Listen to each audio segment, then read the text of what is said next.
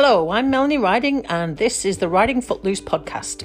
These podcasts are also available in video and sometimes written format and can be found at youtube.com forward slash riding footloose or riding2nz.com. Thank you for listening and do give me some feedback. I'm always keen to hear your thoughts.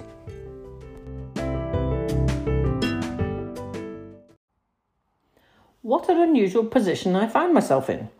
I, I couldn't, in my wildest dreams, have forecast I would be 50 and single, even if you asked me just 18 months ago.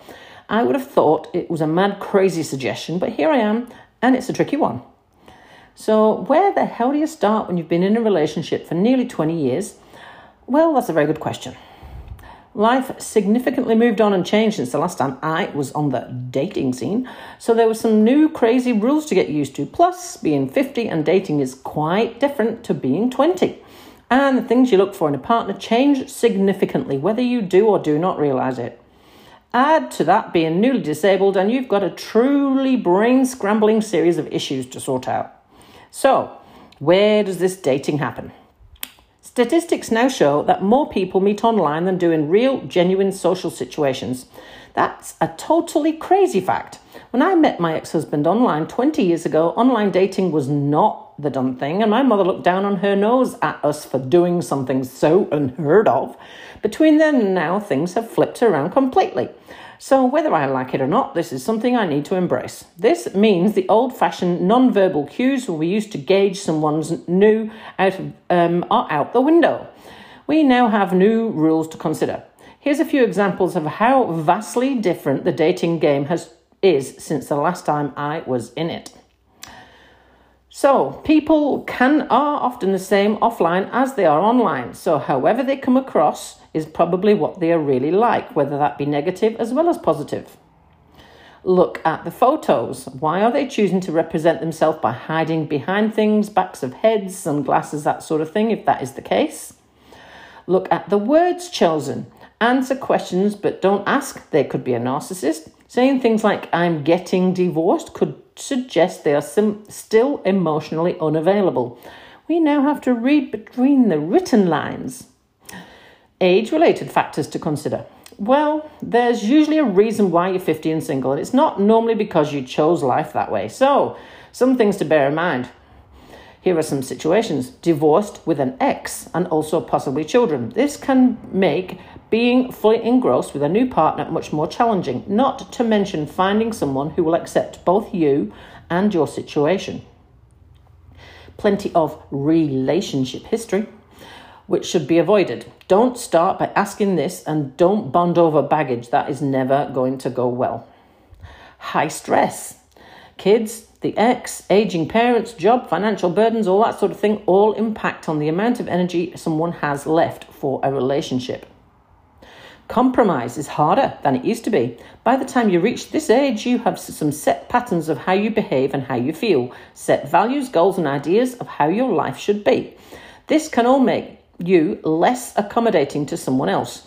You will not be growing up together, you'll be growing up and trying to fit in with someone. This is going to be a lot more challenging. Set in your ways. In your 50s, you are much more set in your ways and values than you were in your 20s. This can mean you have less patience for people you just don't vibe well with in your 50s. Then you've got social factors to consider. Let's face it, the available pool of people is smaller than it was in your 20s. Most of your friends will be in relationships now when it used to be the opposite. And many people feel self conscious about going out alone. I personally don't and I feel you just can't be that way these days if you're 50 and single. I don't give a stuff what other people think, but actually, I think it's more acceptable than you might think. Don't just do it to avoid being alone. You need to make friends with yourself first before you can start adding anyone else into the mix. Don't compare now to then. Bitterness doesn't suit you and it will put people off. And remember, another warm body next to you may not necessarily stop you from feeling alone. You can feel alone in a crowded room. Make sure you're doing this for the right reasons. And then you've got sexual health factors to consider. Yep, that's also changed. You're 50, remember, not 20. So I'll keep it brief. Every individual is unique, but for example, remember that men of this age might suffer with inconsistent erections which can be interrupted more easily, and postmenopausal women may view their bodies and sexual des- desires very differently than when they were younger. So, yeah, I would consider dating in this time round to be much more complex than before, with a great many factors to consider that I didn't even think about. But what about the disability element? Oh, well, dating and disability. I've always felt strongly about disability and prejudgment of others. The first few dating sites I went on, I didn't mention it or even show a photo of the prosthetic leg. I spoke to a few men about this online mostly, and when I didn't mention it, it made a ton more awkward when I planned to meet them, and it became much bigger deal than it should have been. One guy had told me he'd met someone he'd been talking to online and didn't realise till he walked into the arranged meeting place that she only had one arm. Whereas this was not an issue from him, for him, sorry, it certainly was a shock.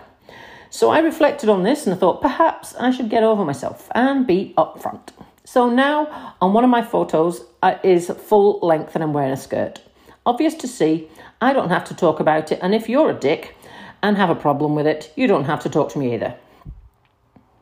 So, if you are someone who is looking for Mr. or Ms. Right later in life, I wish you luck.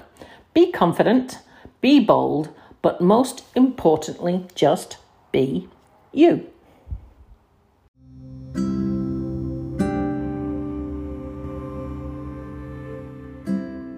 Thank you for listening. As always, I'd love to hear your feedback. If there's anything you want to add or any questions you want to ask, please do just get in contact. Otherwise, I'll talk to you again soon.